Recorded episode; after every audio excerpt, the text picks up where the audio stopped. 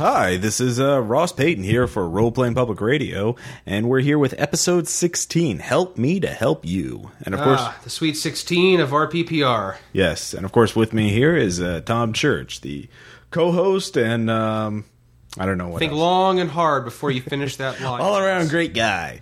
Yeah. Well done. Yeah. Well done. This I'll stay epis- my hand now. Okay, thanks, Tom. This Always. episode is a bit different from all the other ones we've done so far. Instead of focusing on how to run a game, how to Hmm. create adventures, uh, we're looking on the other side of the uh, GM screen. This is about players, how to be a better player. You see, it's it's from another level. Yeah, We come at many different levels. yeah, all kinds of levels. We're We got so many damn levels. we're shifting paradigms and levels, and got warp keys. Oh fuck yeah. Yeah, warp whistles. Yeah. That that's gay. what do you mean? That's from Super Mario Brothers 3. Three. Yeah. I know. That's not gay. That's awesome. That's old school. If you say so. You didn't like Mario? Yeah, of course I did. Back when it came out. Yeah, well, it's it's uh, coming back around again, Tom. It's retro. Oh, it's retro. Yeah, Retro. yeah. Isn't that just a c- cute term for old? Old that is cool. Oh, old that is cool. Did you make that up? No, the Why not? internet did Why didn't you? because the internet did. Oh, the internet did. Yeah. The internet just does You everything. play nothing but old video games, anyways. What the last shout outs for the last three or four episodes? Hey, look, here's an obscure computer game that I played, and it's cool. And I'm not going to give Ross a link to it, so he'll have to find something on Google that's not really. Well, that's because I hate you. oh, well, thanks, I guess. Always, man. Anyways, we got a lot of stuff to cover. It's been a while since we've been here because I've been doing interviews and, And I've uh, been working my lame ass job. yep, and I started a second podcast up. We'll get to that in a second. Uh, first, we have some sad news that you may have you probably already heard if you're uh, involved in the world of gaming. Eric uh, Wujek, is that right? Wuchik, I think. Wujek uh, has passed away. You might know him as the creator of Amber the Diceless RPG, or more importantly, Teenage Mutant Ninja Turtles and Other Strangeness, the role playing game. First game I ever played. This is yeah, same here. This is the first game I've ever played. I remember uh, the first game I in the first adventure I ever ran was the scenario in the book, and my character died. He was a mutant raccoon ninja biker, and he died because he opened a door that was loaded with C four explosives. Tragic. Yeah, and my GM was like, "You, sh- you should have used your sixth sense ability." I was like, "Uh, okay, Yeah, I was playing a mutant alligator government agent. you didn't die in your first adventure." No, I did not. So, because the GM was I'm a, more the hard- GM was a pussy and would never kill his players. No, my GM was not like that at all. Anyways, uh, how you doing out there, Ashley? Um, so we, of course, mourn his loss. It seems a lot of game designers have passed away lately. Not only him, Gary Gygax, obviously, and then I forgot the man's name, but the creator of the Judges Guild, which is before my time. I never read any of this stuff, but it was sort of one of the first old school D and D adventure companies. They created uh, the Wilderlands and a lot of other classic adventures. So um, I don't know what it is. There's just some supernatural serial killer killing uh, game designers or something, Motherfucker. and I want to be one. So uh, what does that say about me? Means you need to hire a bodyguard. Okay. Well, Tom, you're certainly big enough to guard my body. You're you certainly make a good shield. Are you saying I'm fat, Ross? You said it, not me. Uh, no, I'm pretty sure you said it first. No, no, no. I'm I'm just letting that. I used to be enormous, yeah, that's true. You have lo- lo- lost a lot of weight. about 110 pounds. Damn. That's Yeah. like a whole nother person. That's like with two anorexics. Ooh, know. edgy, Ross. Real edgy. Yeah. That's um the intellectual humor you get So here. we go from mourning the loss of some of our greats to talking about anorexics. yep. That's that's how we roll. Anyways, um like we mentioned earlier, we're working on a lot of other things, or at least, you know, I am. Um What? God. Every day. I know, I know, because you you have a real job and I work part time and blah blah blah blah blah. Anyways, um, what I've started is a second podcast. This is called Rail uh, Railery. It's a comedy video podcast updated about once a week with a new short video. We've done three videos so far. We're gonna have a fourth one up shortly, and uh, it's just along the lines of uh, Chad. Well, it's not a single ongoing story. Each one is has its, What, own- what's whatever bullshit we happen to think up yeah and then shoot. yeah, basically. Uh, although Tom, well, Tom did help out. Uh, did you help on Oregon Trail 13? The first one we did was a cartoon version of Oregon Trail 13, which is one of the first RPPR uh, shows, which is a little parody about the Oregon Trail as a modern video game. No, actually, I think that was just you and Chris on that All one. right, but you did well. The next I, I- cartoon, I wrote and uh, did and helped with uh, the next one we're doing. yeah, well, the next cartoon, which is the Extreme XP, which is being worked on right now by a very talented cartoonist, uh, Casey Green, and you can check him out at rumblo.com or horribleville.com. But uh, he is bringing Tom's words to life Indeed. in animated form, sort of. It's really kind of like a slideshow, really fast. Uh, But he's it's good. Yeah, all like good. the Professor Brothers, you know. You know that music video, George Washington? Yeah, I do. Yeah, it's the same sort of style, only different type. And awesome. Yeah, exactly. It's the internet. it works. Really awesome. So, if you're a fan of comedy and things that are funny, check it out. Tell your friends, um, tell your enemies, tell everyone, and post it on Dig. Just tell people. and dig it, Just dig break it, put it down on Dig. and tell people. yeah, and link it on your blog, especially if you have a, like a really big website. Because you do, in fact, have a blog, Yeah, exactly. Baka Guy Jim. Right? Yes. Anyways, um, so enough of that shameless promotion. Uh, although one of our uh, the second one we did, Angst of Katanas, is about gaming. It actually ties into this episode um, because it's about character creation, about a player being a real dick to the GM, and the GM being also a dick to the player. So Well, it's it's it's back and forth. it's a dickery. cir- it's a circle of jerkiness. circle jerk. Well, you said it. Yeah, I did. Yeah, way to go. It was the there. right thing to say. Yeah, I know. I sort of realized that when I was thinking the words, I was like, I'm not going to say what I'm thinking of. But it's and- okay. But then you thought, it's okay. I have this dumbass over here. I'll say it for me. Okay, Jeff. All right, it's uh, nice that you think of it that way, Tom. I do. anyways, so uh, of course the other big news is obviously fourth edition Dungeons and Dragons has been released, and uh, I was dumb enough to order it on Amazon, so my box set hasn't gotten here yet. Although I have read copies from my friends, and I've played one session of it, not ran it, uh, played it. I haven't played it myself. I've li- flipped through it. The general result I've got is kind of a resounding eh. Actually, it's pretty fun. It's it's really a lot of improvements over 3.x, but they've kind of m- made it. I mean, I've read some people who've described it as a board game with some role playing in it, and you really need the mini. You absolutely have to have the miniatures. You absolutely have to have the the grid. I mean, you don't have miniatures. I mean, you could use dice or pennies or whatever else, but uh, without that sort of representation, you can't really do it. And uh, it's really all about combat traps and puzzles there's not much co- non-combat stuff in there. In fact, they they sort of the GM the DM guide sort of emphasizes just get players from one encounter to the next as quickly as possible and sort of which honestly is the one thing about d&d most of the pl- other players i know don't like about d&d that it is basically just one combat encounter after another yeah. But the, the combat itself is actually run a lot better, and the first level characters are a lot more viable. I mean, wizard you no longer have the wizard problem of um, one spell a day. Uh, you know, thanks for that. Dumb. Anyways, dude uh, i'm sick what's your excuse Um, nothing, nothing. Um, so, anyways, the wizard has the you know every class has these at will powers per day and ca- powers and per encounter powers, and it works out pretty well because you can always do something kind of cool.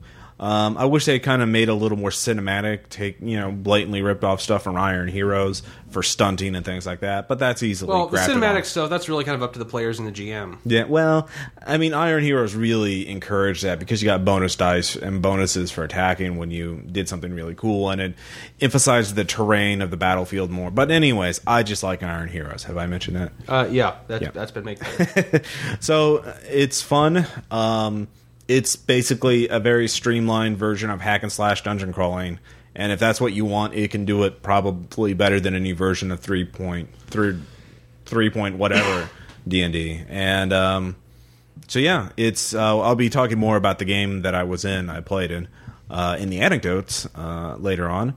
So yeah, we'll be talking. We'll have a whole episode on fourth ed D and D sooner or later, probably in the next episode or something like that. I don't know. if you behave Yeah, yeah, exactly. Uh, we also inter- I interviewed the Alpha Omega team. They're the uh, guys who designed this post-apocalyptic RPG that's kind of like Rifts or Shadowrun with magic and science and all kinds of stuff. And it's about alien astronauts because like the angels and demons, they're both alien races that fight on Earth every ten thousand years.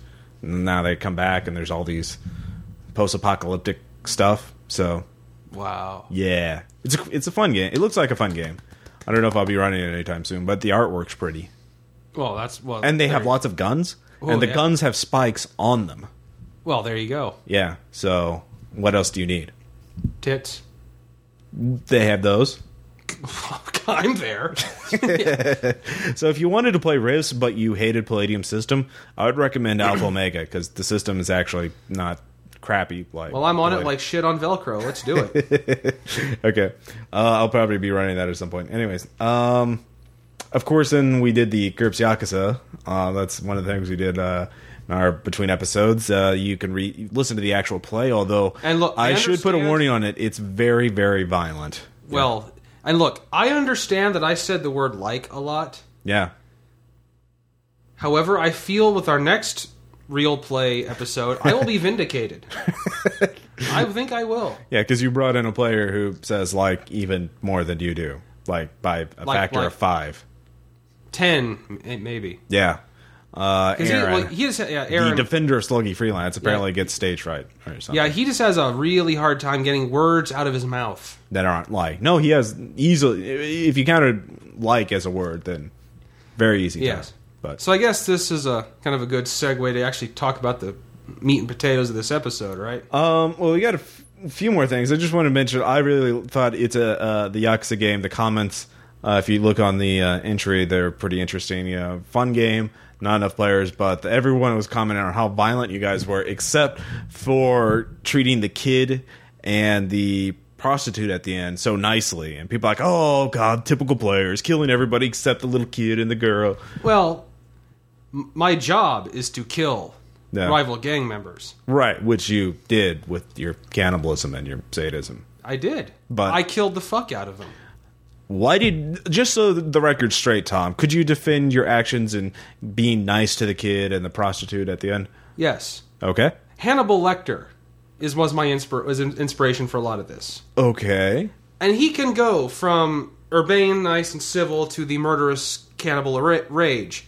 right. He didn't kill everyone he happened across. true, but you had reasons to because the kid was uh, causing all the trouble with the gun and everything. So- Yes, but my orders were simply to uh, obtain the gun, not to eliminate the kid. Okay. Well, wouldn't it have been easier just to kill the kid?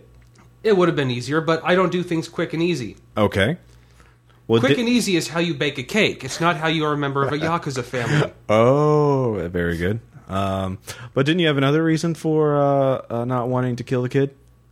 Well, yes, of course. If I, I was also going to, I was going to turn turn him into the boss in case the boss wanted to do anything about it. If not, then yes, I was going to.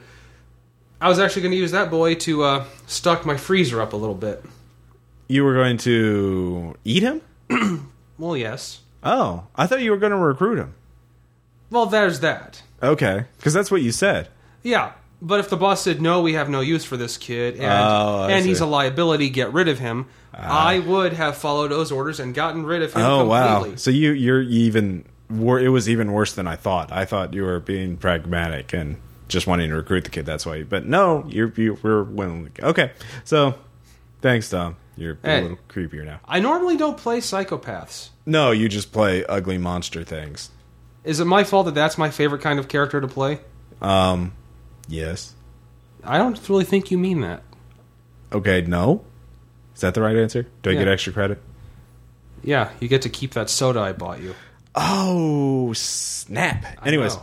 uh, speaking of monsters, didn't you want to check out? There's a new game, Privateer Press, is coming out that you're looking Oh yeah, Monster Monsterocalypse. I uh, Monster Apocalypse. Monster Apocalypse. uh, Yeah. something like that. It's a collectible mini game, kind of like Hero Clicks or any num pre Only with like, painted. with uh, like you know, f- like fully destroyable environments. yeah. Giant and, monsters. And being- I, I am a huge fan of giant monsters and Yeah. stuff. They're going to be at Gen Con. That's good. So, That's uh, probably where I'm probably where I'm going to be able to buy it. Yeah. Well, I don't know if they'll have it available for sale, but they'll have demos of the game. I cer- and you know what else will be there? Game designers, F- m- people who make that game. You know what you could do with those people? Oh wait, yeah, this is one of those like Tom needs to interview someone. Yeah, like the forums, we have forums now. Uh, feel free to post there. Uh, we're starting to pick up, get a lot of chatter about games. Uh, there, are some some of our fans have wanted to see Tom interview someone since I've been uh, doing it lately, uh, or at all. Is this because I haven't interviewed someone since my media class in 12 years ago? Uh, no, I just think it would be funny to see you interview anyone. And the fact that I usually just all, what I usually contribute is s- gaming stories, and I say fuck a lot. yeah, yeah, yeah. That would be. So you're trying to see how that would translate. see how that into an horribly interview. backfires on you and turns into an awkward embarrassment that's humiliating for you and the interviewee and uh, hilarious for everyone else. It's like so. It's like so. Green groaning people. Uh, what the fuck? What the fuck, man? What the fucking fuck? I'd like to see that. Would you? I'd like to listen to that, although because we wouldn't be seeing it really. You'd 'cause you'd be re- you'd be stopping it, rewinding it, and I'd be playing making a techno remix out of it. Like what what what what the fuck? it. what the fuck? fuck, fuck, fuck. What the fuck? Yeah, And exactly, I can, I'm DJ fuckhead, GG fuck fuck fuckhead. exactly, exactly, exactly. Uh, I have no talent, no talent. Hey, DJs have a lot of talent. I steal other people's r- r- records, records. It's sampling. It's about modern re- mashups. Don't you understand? Twenty first. They're record player players, okay? Oh, They're thieves of music. music. Music that doesn't come from a movie By the way, soundtrack. just to- by the way, every single one of those lines I just said, Henry Rollins did those. so you're even worse than all those DJs. Oh god, totally. Okay. But I, ne- I never claimed to be famous. No, you're internet kind of famous. Ooh, Yeah. holy crap! I'm selling out. N- No, because we'd need to get money for that. No, that's true. Which we kind of don't forget. You could donate. Yeah, $2. actually, donate money so I can sell out. yeah. Come on, guys. We're s- we're s- capitalist whores. So uh, you can donate two dollars a month. We'll give you a shout out on the show. Put a link up to whatever site you want, and uh, give you a custom title on the forums, whatever you want. Just uh, donate and talk to us. We'll figure something out. So being shameless there. so, uh, is that the bullshit?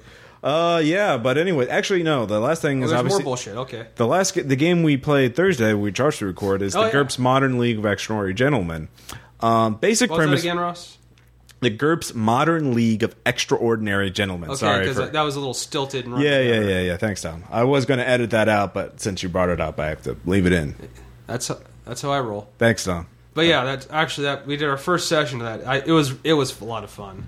Okay, good. Um, the basic premise is it's set in the here and now, and any piece of fiction from any source that takes place in the here and now is true. So everything from James Bond, Ghostbusters, Rambo. Rambo, John McClane and Die Hard. uh, numerous video games, Max Payne, GTA, even though GTA takes place in alternate versions of the cities, they're basically the same thing. Uh, to, yeah, uh, Stargate. Um, although I wouldn't have everything in Stargate because that's a ridiculously large franchise. True. So Doctor Who, because that all takes place off world, and Doctor Who just shows up on Earth every once in a while. Uh, let's see what else: the X Files, uh, Supernatural. So, anyways, you get the basic idea. We had six players for the first session. That was and It was a clus- little ca- clusterfuck was pretty close to what it was. I didn't prepare as much as I should have, but it was a good. But also, fun- how much preparation for six players can you really do? Yeah, well, more than that. Well, whatever.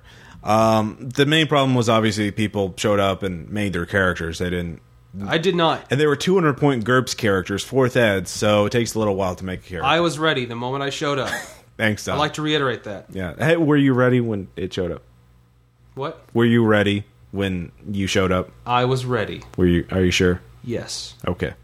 Anyways, so the basic scenario: uh, Ghostbusters in this world. I've taken the Ghostbusters, made it into a multinational corporation worth billions of dollars.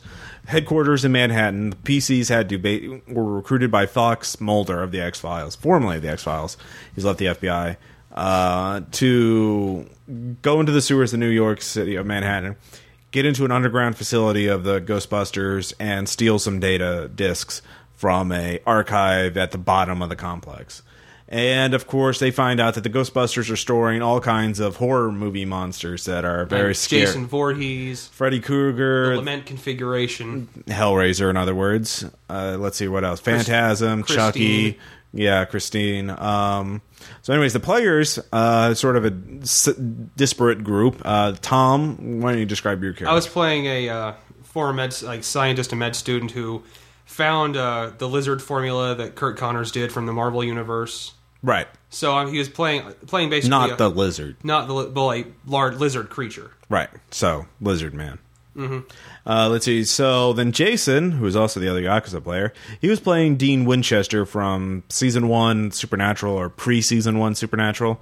If you've seen that, basically a guy who drives around in a '70s muscle car, listens to '70s rock, and hunts monsters Exactly. Yeah. with a shotgun and you know tr- bag a bag of mojo tricks.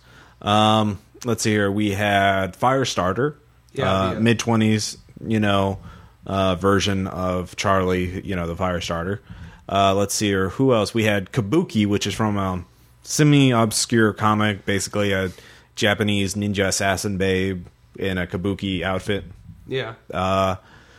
Then we had Aaron, who was playing an employee of the Ghostbusters. He was their inside man, and he was just playing generic Ghostbuster. And with some psychic powers. yeah, who else did we have? Uh, we had a um, Yeah, we had a Highlander. Highlander. Yeah, that was the the, the last player. The Bob, who was a French aristocrat Highlander, only a 200 point version, so he wasn't like he was basically a guy who was unkillable. Yeah, that, that was his power. Yeah, which was kind of funny, but anyways, so they it was a fun game, but there was a lot of stuff they could have each player could have done that made it a lot more enjoyable. And that so now we're getting into the main topic of our show again. How you know help me to help you? How do you be a better player? How do you make the game more fun? I mean, that's the whole point of gaming, right? I mean, Is to have fun yeah. So or to prove what a great fiction writer you are. yeah, sure. Well, we'll go with that. But you know that's As opposed to you know writing and getting published to show. Ross. Yeah. No one likes a son of a bitch. Okay. Anyways, the basic principle of being a better player is you've got to give to receive. You know, in order to Help me to help you. yeah, you you have to really put yourself out there and help the other people playing the game in order to have more fun yourself. And that And- you- First of all, like just, you have to actually be active and do stuff. yeah, that was the problem. Like when I was Well, well, the kabu- with uh, Kabuki especially. Well, Bob too. I think Bob was Yeah. even worse. Um, because Bob the Highlander basically was sort of a passive player, and he was new to our group, so he was a little nervous and uncertain. I can understand that, but four out of the six players e- each got at least one chance to, to shine, but Bob and Kabuki didn't really have a chance. And that's because they didn't really put themselves out there, and partly because I didn't really give them a chance. Um, so, you know, the player who sits there quietly and is a wallflower is going to get outshined by the player who's all right, let's try this, let's do this, I'm going to do this, and is willing to experiment and also to give other players opportunities.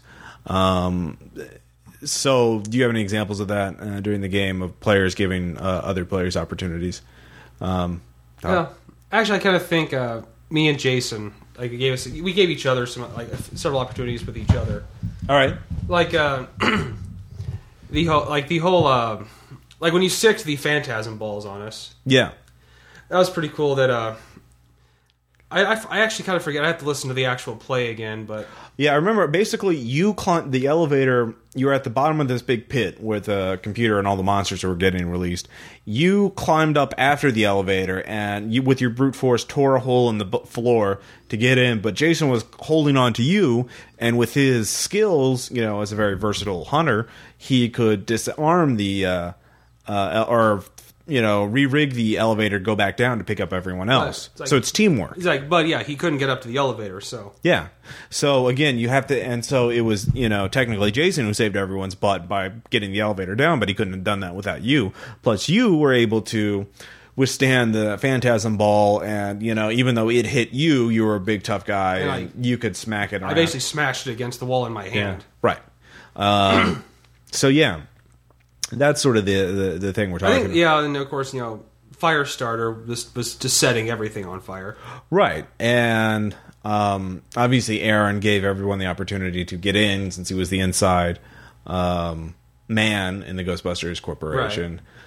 So that's sort of the first thing, and um, so being too passive is sort of one problem. You if you aren't giving if you aren't putting energy out into the group to be a little vague. Well, yeah, I mean, it's the GM's job to keep the game moving and keep Yeah. and make sure the players are having fun with, uh, with to the best of his ability. Yeah.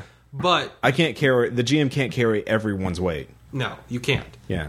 Um, yeah, that eh, that's a problem. I, I, the one thing I hate more than anything else when running a game is when I see one player who's not really putting himself out there. So then I can take whatever he gives me and spin it around and make it more fun, and make it more interesting, more challenging, more whatever. And uh, you know, if you're you're very re- if you're being very reticent, if you're being very withdrawn, I mean, what's the even point of being gaming? Because it's a social thing. Like, I mean, you gave me one of one of the other moments I shine too, which Yeah. was with the the mimic bug. Yeah, yeah.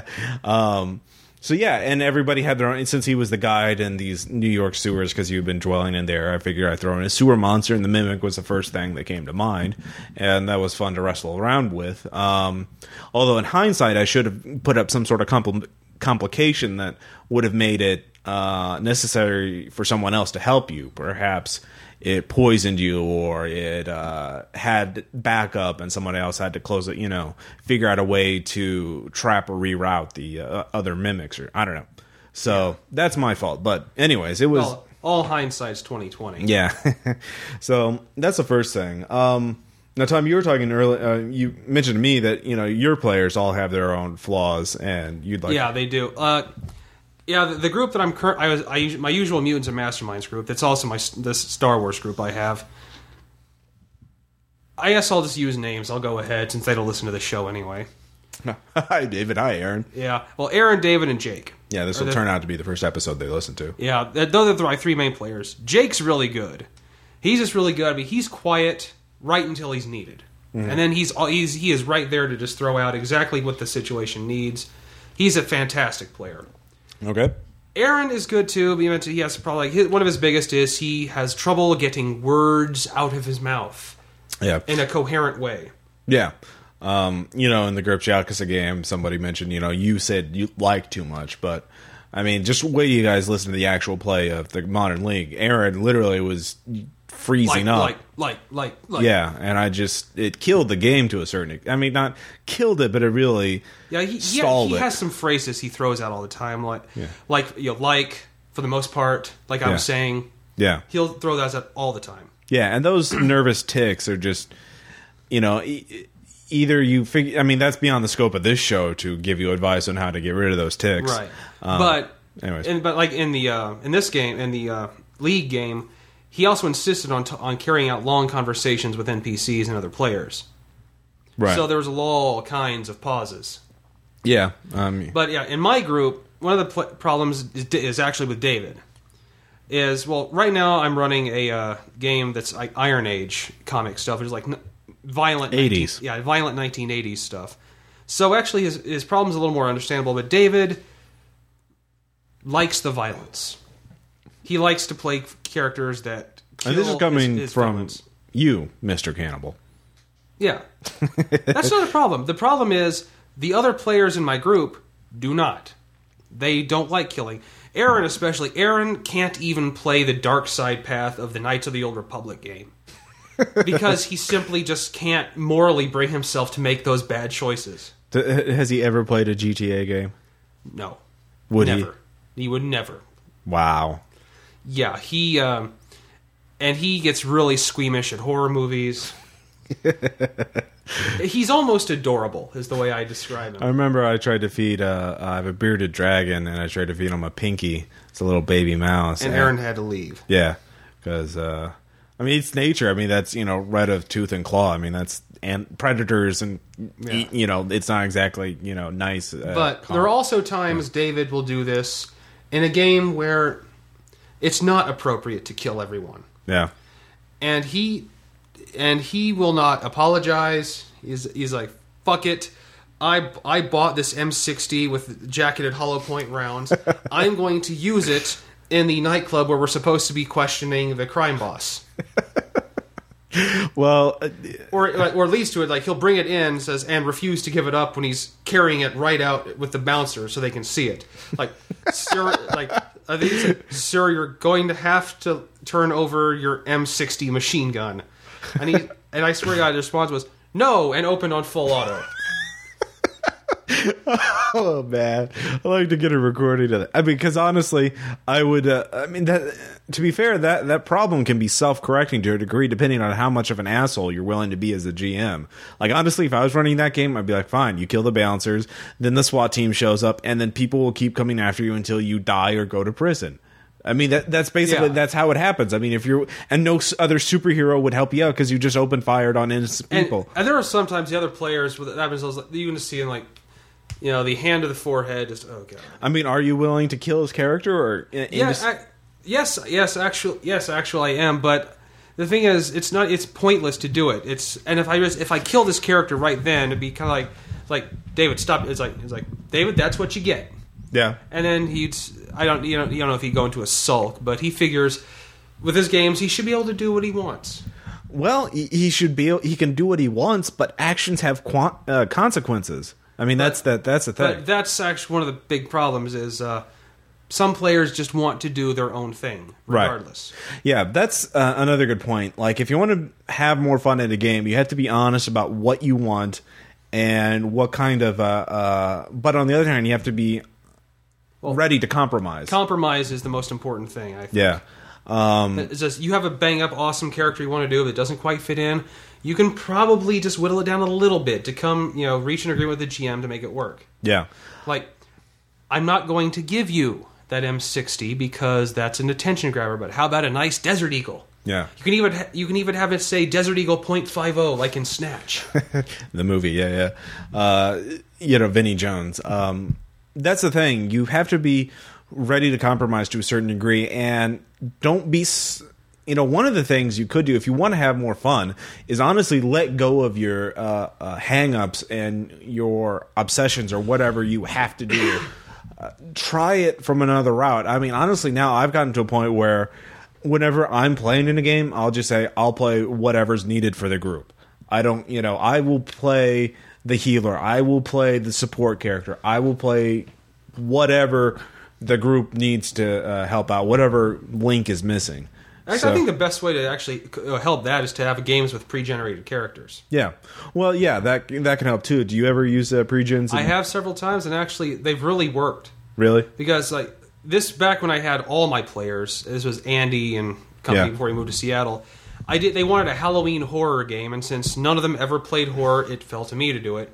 So I actually I made a char- made up characters of a uh, mob crew Right. who were being sent into this really small Louisiana town Right. to uh, wait for a drug contact that's supposed to be delivering them cocaine from Mexico. and then a All whole right, bunch all of right. supernatural shit hit. But the thing is, they all had to play mob mobsters Yeah. and a lot of them had never ever played criminals before. Yeah. Always they were heroes. so to play characters with moral hiccups, if you will, if to, you know, as they actually, I think as Andy put it, where no, you are a killer. You have killed people for contract before. It says right there on the character sheet you, that you chose. Yeah.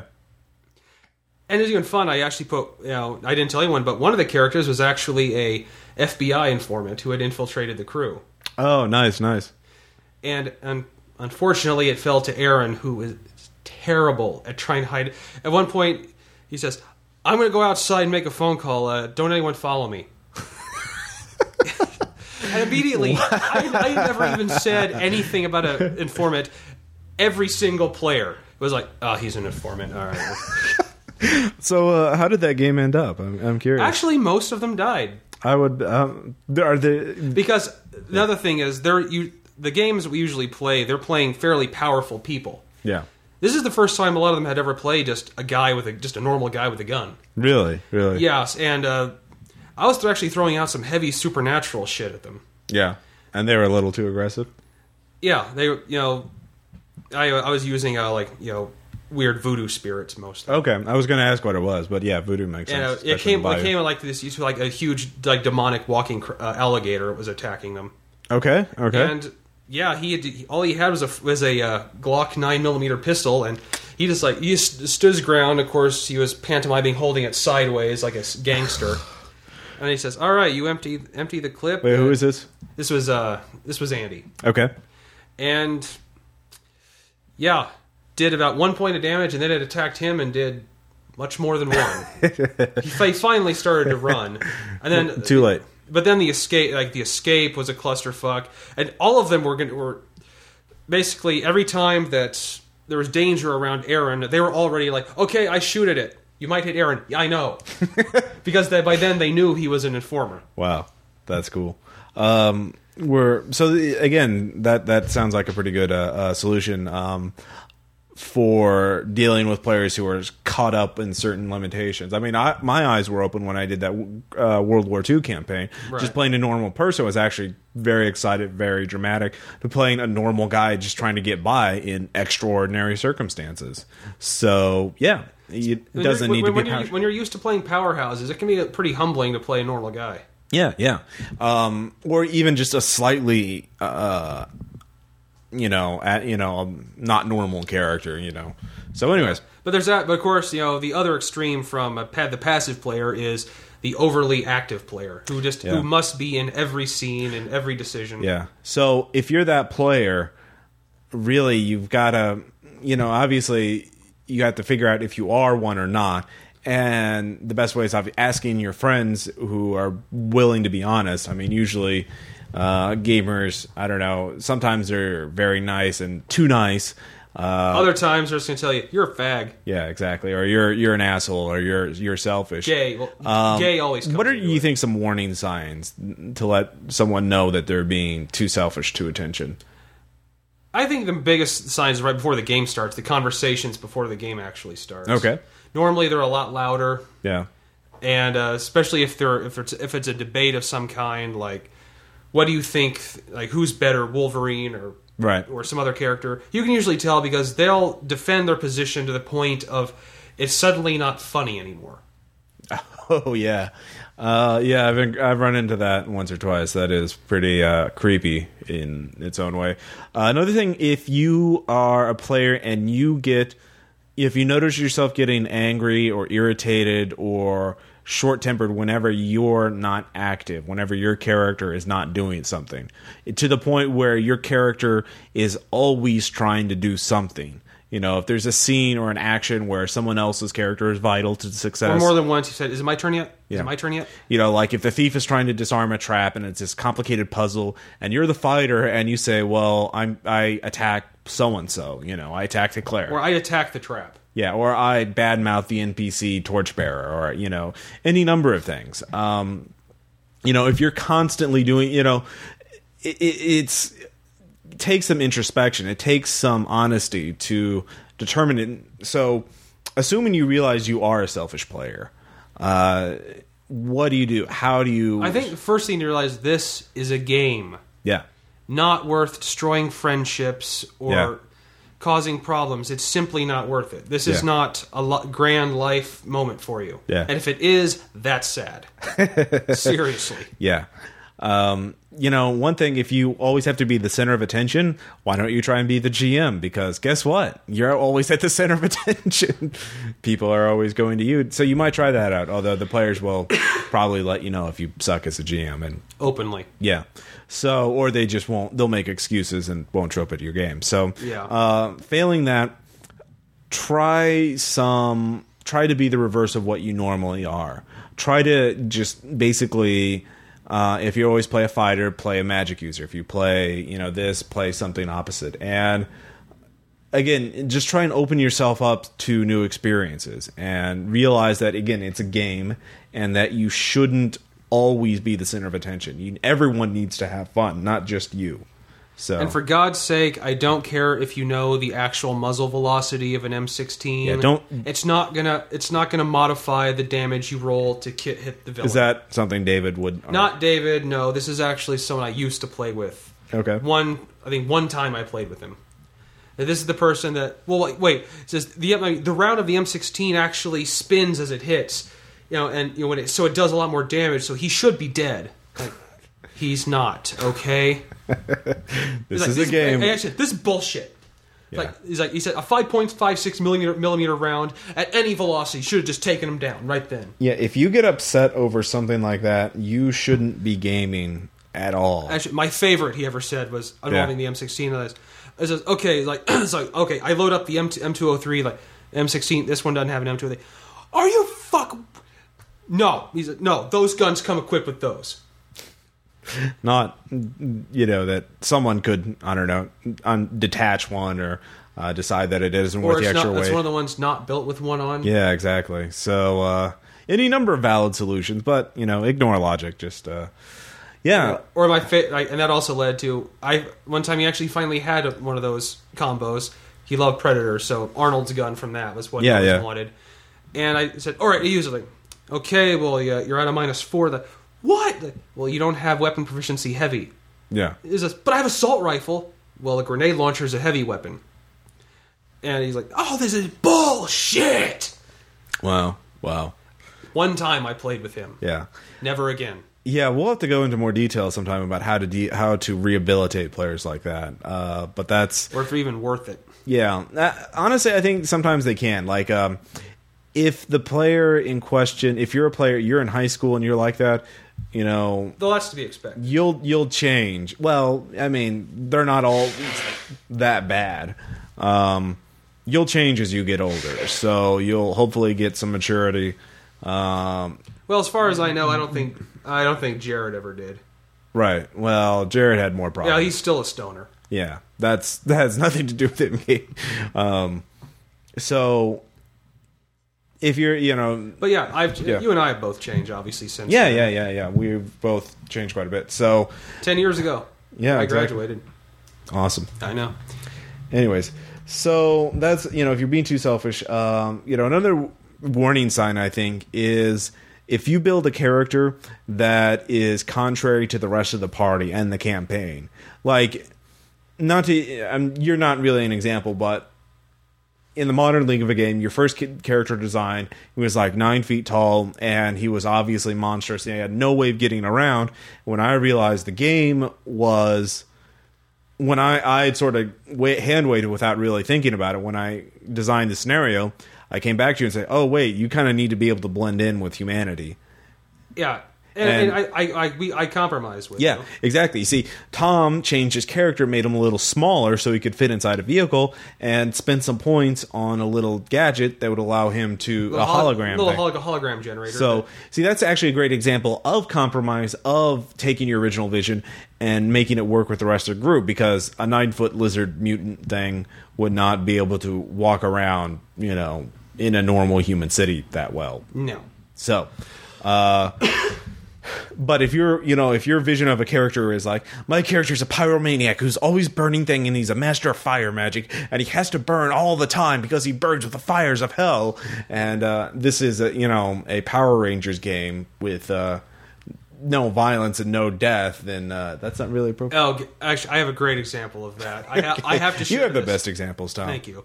I was playing a uh, Ninjas and Super Spies Palladium, and it was a group of mostly government agents. This one person who wanted to join in later, I, for- I wasn't running it, I forget who it was, Yeah. but he had just seen Texas Chainsaw Massacre Part 2. it didn't involve Leatherhead, but Okay. I don't know the actor's name, but the guy that he's played Otis from uh, uh, House of Yeah. a Thousand Corpses. Yeah. Uh, Samuel Haig? No, that's No, uh, yeah, I- Captain Spaulding. Yeah. But you'll know which, those that know those movies would know which one I mean. In Texas Chainsaw Massacre Part Two, he's constantly he has a uh, lighter and a part of a hanger that he heats up and burns some of it, burns his hair off and eats it. he was making a guy that did that constantly. in an espionage game. Yeah, in an like espionage James game. Bond, you know, kind of spy. And even best, he actually took the uh, the veteran like the the veteran spy class or whatever. Yeah. So he's a, he's a full on sanctioned uh, CIA a- deep cover agent. Yeah, he will blend in seamlessly at any. Uh, uh, And I remember we setting. that wasn't just the GM, the players were just like, "Dude, uh, this really isn't going to work." He's like, "No, man, it's cool." Yeah. So how how did the, the how does the character wind up? Oh, he was fragged in the first session because because he uh, because he you know he said he said now like it says I'm a pro man like I got I got records like people know what I drink man because I'm I'm in the know. So some lowly KGB agent noticed a guy burning his hair off and eating it. Looked through the book. Hey, there's a government sp- a a U.S. spy that does this. Bang. Yeah. So uh, who was running that game? You don't remember? I don't. It was one of my old uh, friends from high school. it's good that he moved was away. be able to kill off the character because honestly, that's that's the best solution is to uh, Yeah, you could tell he had the he he had Tough the, love. He had the tired look on his face, and he's a. All right, well, let's get started then. And you know, oh, he's dead. yeah, this this GM took no shit from Yeah. players. So even if you're a nice GM, or even if or the GM in your game is nice and doesn't kill off or in that contrary character, um, you shouldn't be. Don't be the player who creates a character that's going to be that much of a problem. Um, Your pla your your pla your character should add to the game, not detract from it. yeah, exactly. That's sort of the criteria. Uh, talk with the other players, figure out if there's co- some compromise, like Tom and I did, or if not, make a new character. It's not you know your soul that you're writing down. It's just a piece of paper with some numbers on it, and uh, you should be able to come up with something else. Like, and also more, and also importantly, it's not just you that's there to have fun; it's everyone else. Yeah, yeah, true. And you will have more fun if everyone else is having fun. I mean, I don't think the the great legendary game stories, the ones that you tell years from now, are the ones where everyone's involved, where everyone Involved is- and in sync. yeah, I mean, even if it's an action that only involves a GM and y- Tom player, like you in the tea shop in the Massive Nine Lothotep, everyone was on the edge of their seat because they didn't know what was going on. I, I, uh, mean, they, they were throwing out suggestions like Yeah. it was The Price is Right, yeah, exactly. And I was telling them to shut up because I didn't want but to give eventually you you stopped. yeah, yeah, exactly. It was just too much, and uh, it was so tense, and, everyone and was it so was tense for me because I felt like the contestant on the prize. Like, um, I want no. Uh, uh, because you know I would have killed your character off, and you of didn't want course, to, I know you would have. You're Ross. and you wanted to keep him alive, and you made a mistake because you thought you could use your sorcery with impunity. So that's that's the height of gaming. I is- think you know when someone just gets sorcery in there, yeah, that's actually pretty good role playing. It's like to I'm like I'm going to use this all the time now. yeah, and then you realize that uh, oh, it's not as good as you thought. That there's a complication. Um, so, anyways, um, in general, like if you're a- as a player, any time you're involved in a GM, you should look at some of the rules of improv acting. And the basic premise, the basic idea, the central idea is don't negate the premise. Never say no. Say yes, but. In other words, you know, your player is saying you're a lizard man, okay, but you have a disguise, you know, in order to Yeah. blend in humans, but it's not that good.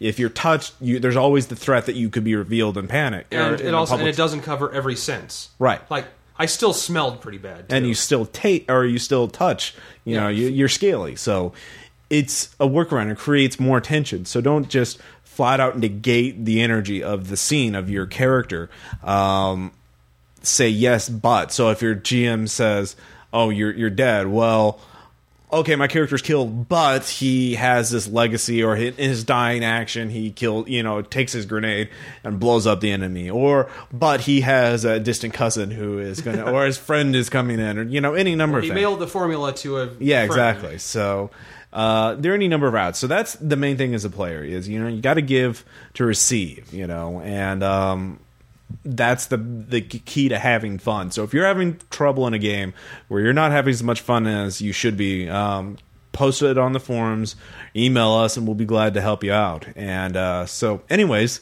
um, I think that's about all we'll talk about that. Uh, Well, that. yeah, about We- that partic- for now. We For- still we still like to hear our own voices. oh yeah, that's the whole point of podcasting. No, it's gorgeous.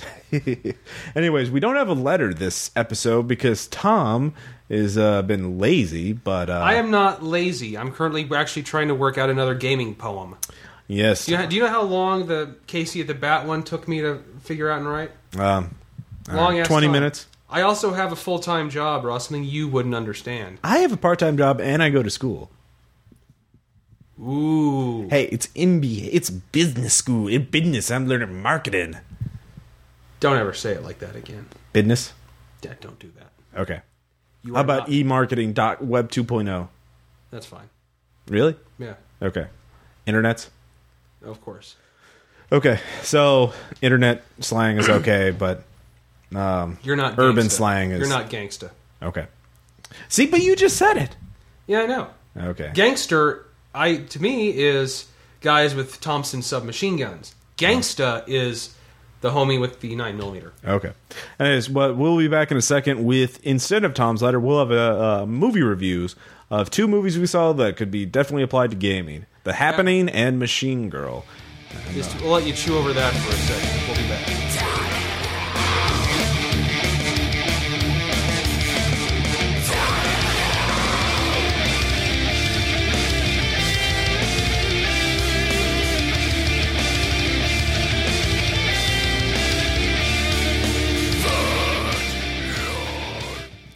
And we're back with some after that PodSafe music that I got off the internet.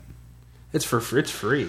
Well, it's free for podcasters to use in order to promote their own work. Oh my God! Look at Ross knowing everything about everything.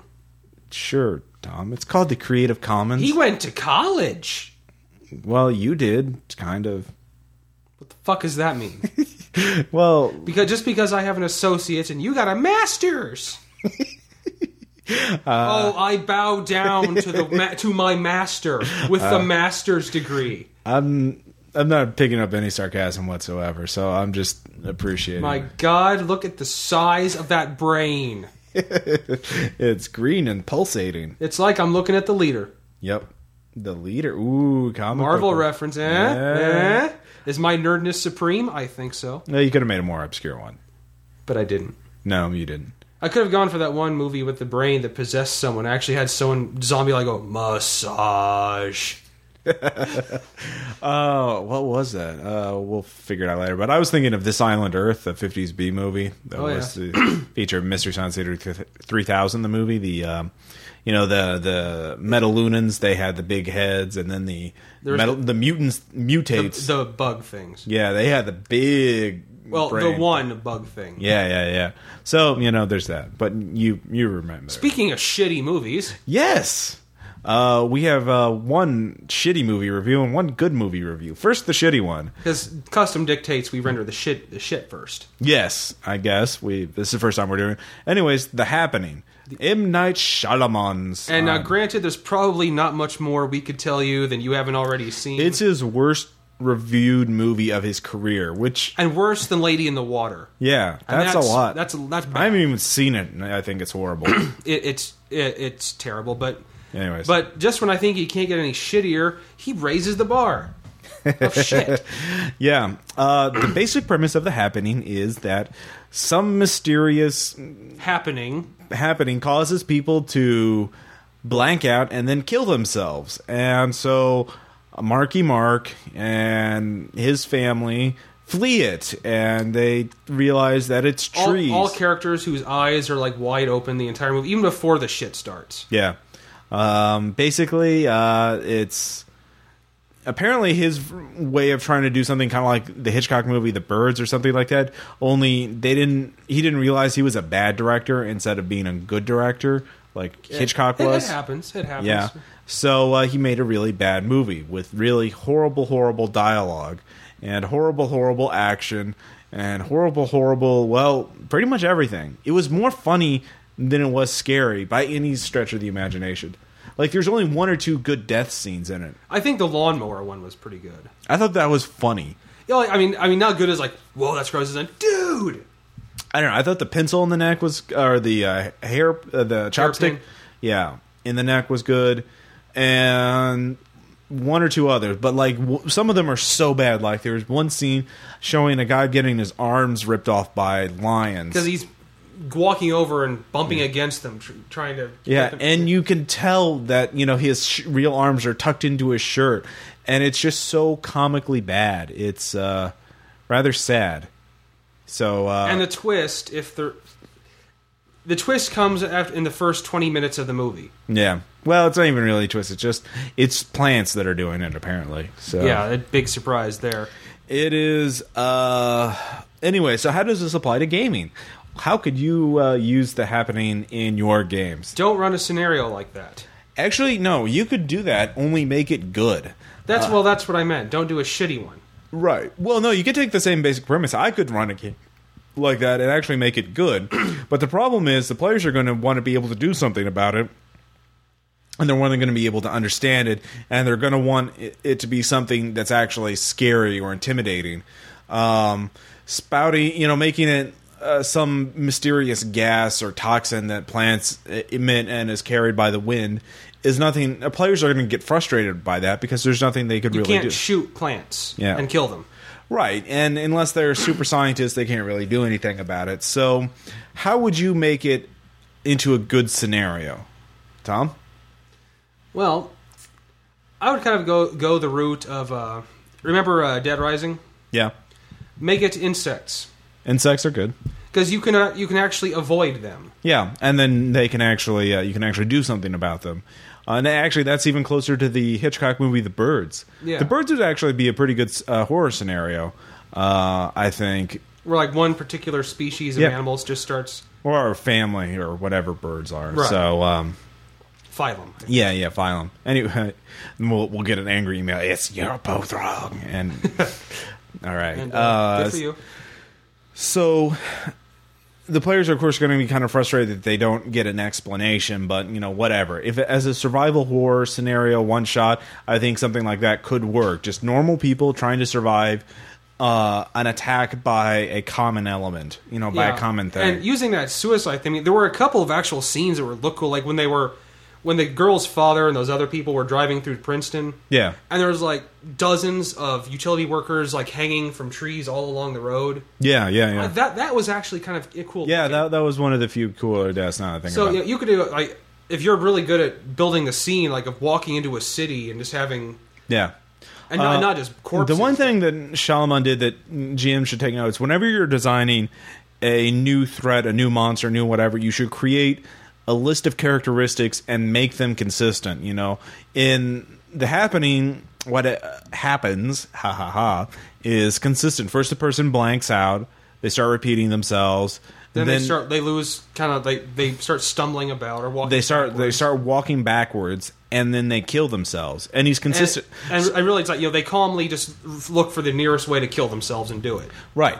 So, like by the end of the movie, when a character starts walking backwards, you instantly know, hey, the the evil wind thingy is here, so we need to avoid that. So, th- when you're doing a game run, like I've run a zombie game where I created a sort of hive mind zombie and started introducing characteristics to it, and the player sort of picked up on that. So by the end of the game, whenever they saw a certain type of zombie or a certain type of event, they could instantly know that, oh shit, it, the shit's about to hit the fan. Time to leave. Yeah, exactly. So that's that's the one lesson you should take across from that is create consistent characteristics and use them to teach your characters, teach the players uh, about the what's going to happen. So, you know, foreshadowing and all that jazz. So, anyways, we have another movie, of course, Machine Girl. Uh, Much J- more obscure than the happening, obviously. It's brand new Japanese ultra exploitation violence horror. but, but okay, believe this shit or not, I found this movie for sale at Walmart. I can believe that actually. Um, although I wouldn't be surprised if the Walmart version is censored a little bit. Like the like the Kmart shit version of Versus I bought. yeah, exactly. So Machine Girl is a simple story of uh, a girl and, her her brother. brother, and the brother is killed by yakuza bullies, and uh, she gets revenge. They chop her arm off. She puts a machine gun on her. Well, with not a- her. Yeah, the, some, So the the the parents of her brother's friend who was Yeah. also killed. Yeah. And uh, there's lots of violence, uh, flying guillotines, uh, guillotines, uh, Ninjas in tracksuits. Yeah, those are pretty cool. Other parents, a revenge squad of parents of the main character, the girl, machine girl, kills a bunch of people, and the, the, parents, of, those, of the people, Yakuza kids. yeah, want to get revenge on her, so they come after her, and it's just ultra crazy, fun, happy time. And of course, the evil bad guy imparts his ninja powers upon the parents. Yeah. Uh, so again, how would you make this? Into, how would how would this apply to your game? Obviously, if you're doing an over the top game, nin, uh, Machine Girl or any of the characters in that movie would make great PCs or NPCs. if you're running an over the top action game, Yeah. you know Feng Shui, Oh, Hong feng Kong, shui is absolutely Hong suited Kong to a- action theater. Um, any number of systems that wushu, any number of systems that encompass that kind of high octane action. Uh, With plot, yeah. well, there is a plot, but it's very minimal.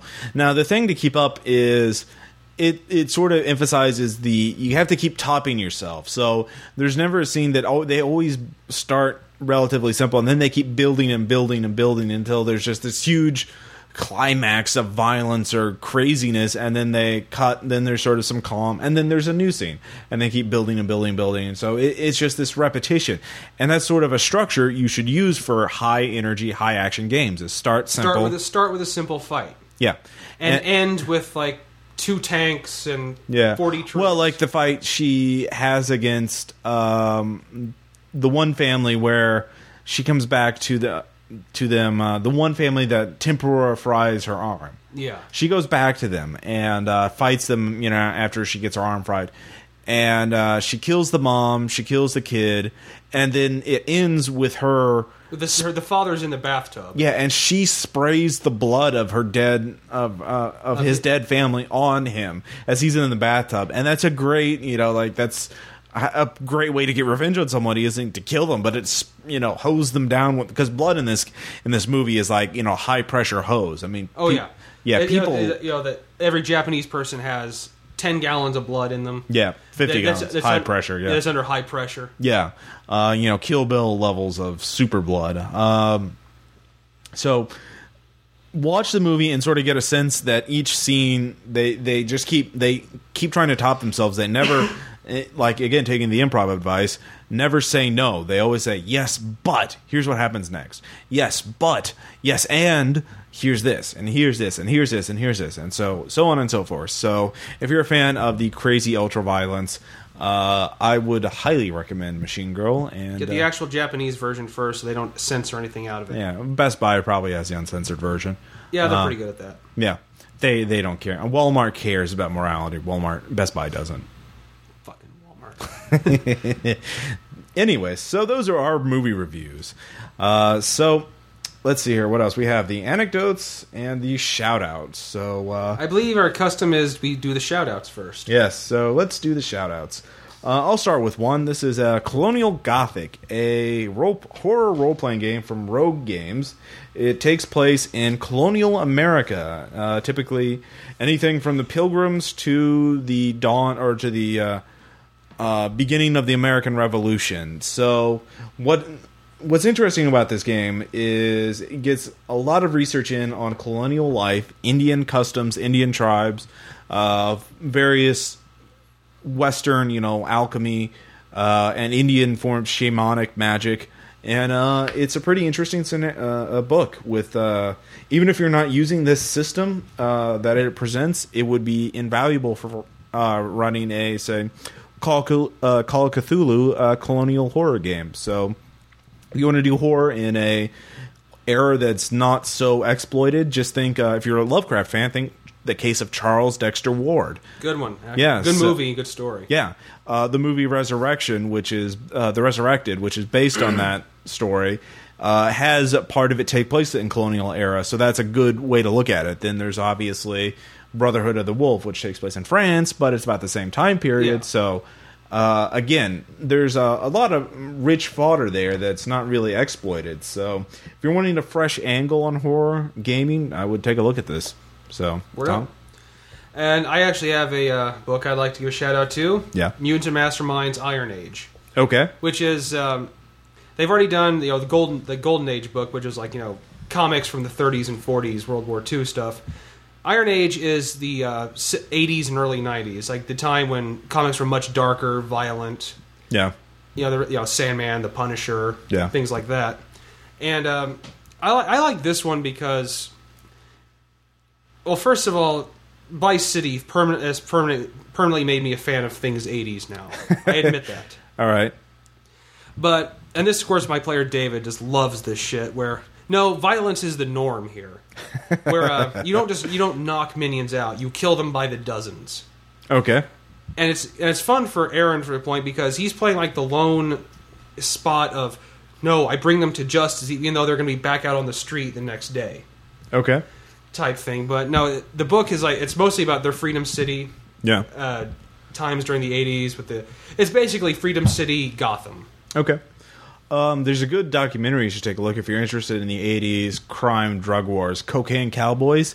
It- Yeah. it's in. Uh, have you seen that? Yeah, I have. Okay, so yeah, the uh, so you can see how that would apply to an Iron Age game, right? The I mean, Miami in the '80s was uh, you Mm-hmm. The, know the drug capital of America. two or three murders a day, And never- every and- day. and, never mind like Colombia. yeah, you know what? Where a- I think they they're- they had like six. They, they averaged about sixty murders a day. There. Yeah.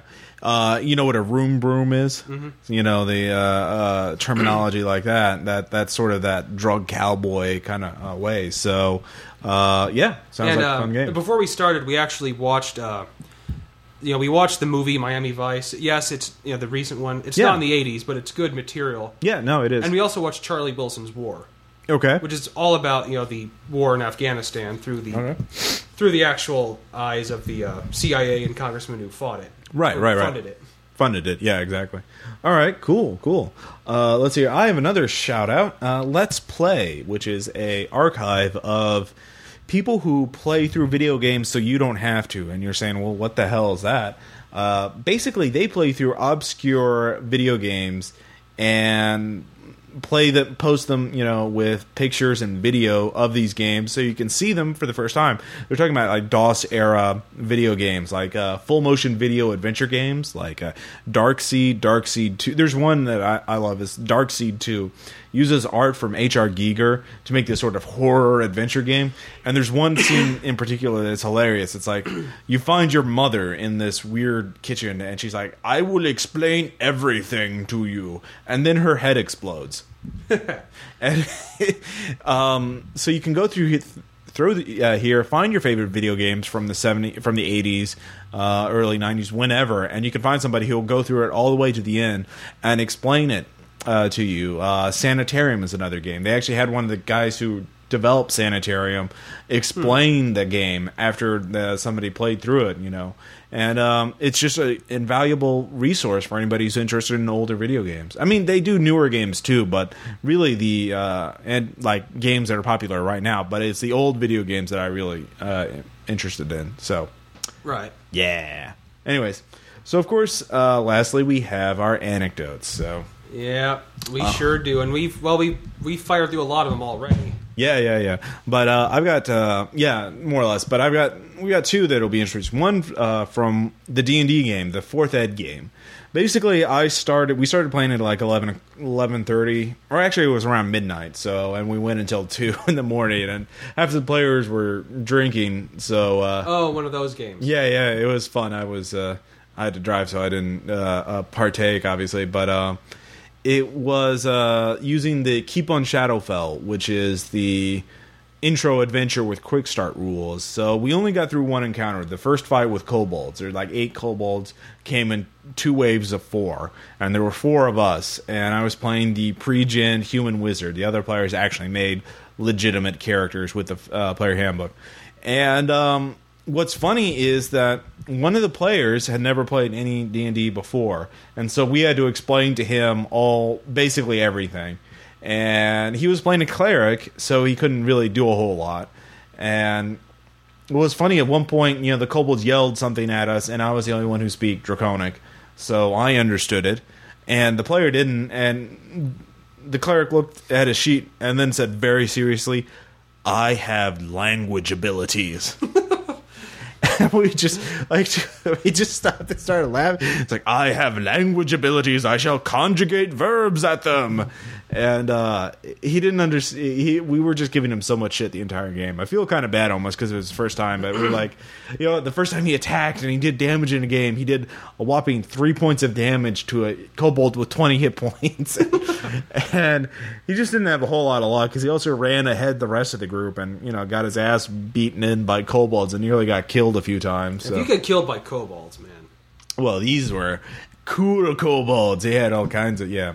yeah it Well, was they had pretty- leather jackets and cigarettes and some muscle cars. Yeah, right? exactly. And motorcycles. motorcycles. Yeah, not much. What are you talking about? Anyways, so um, then of course we have our second anecdote. This is from a reader, Alex Green, who's also a Flash artist.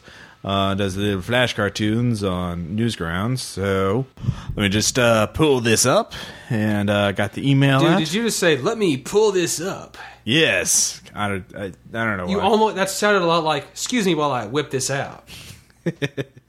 uh, Thomas. Uh, What would anyways, you do without me? I don't know.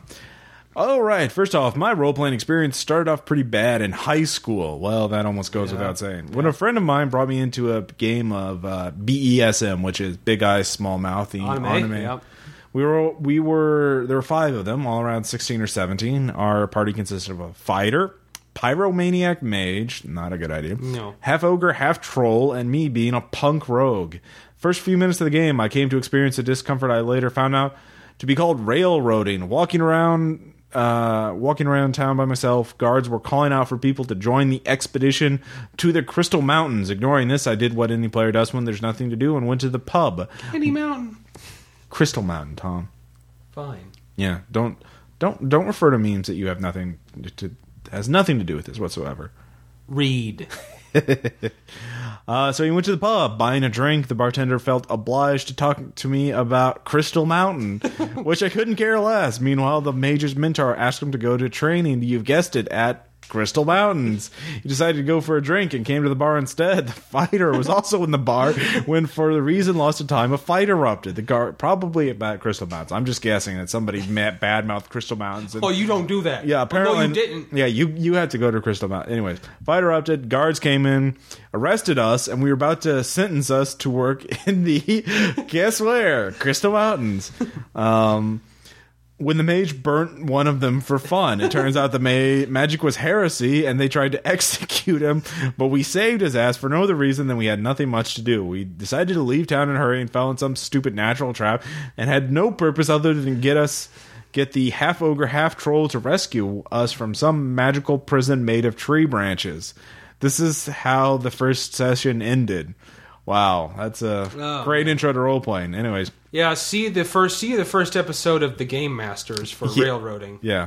Um, but it goes on. Next game, we all split up and walked our way, only to find ourselves each facing uh, a cave, which eventually led us back together. In there, we faced a huge ogre and bravely turned our tails and fled. Outside the cave, two of us ran east, two of us ran west. The island we were on was uh, shaped like a crescent. The GM told us. We eventually all met again. and at least we forgot about the Crystal Mountains by now. Well, anyways, angels or something came out in the middle of some cave. I don't remember how he got us back there, but he did. And uh, they killed us one by one until only the fighter was left. Note that the fighter was really a good friend of the GM. Uh, they surrounded him when he started glowing uh, a golden aura color thingy. They said some crap that would make the Warkowski brothers appear like good writers and knighted him a paladin. Woo! Fucking A. Power levels over nine thousand. Uh. Oh, Yes, pants. sigh. End of the second session. You won't be surprised there wasn't a third session. I don't think we let him uh, GM ever again.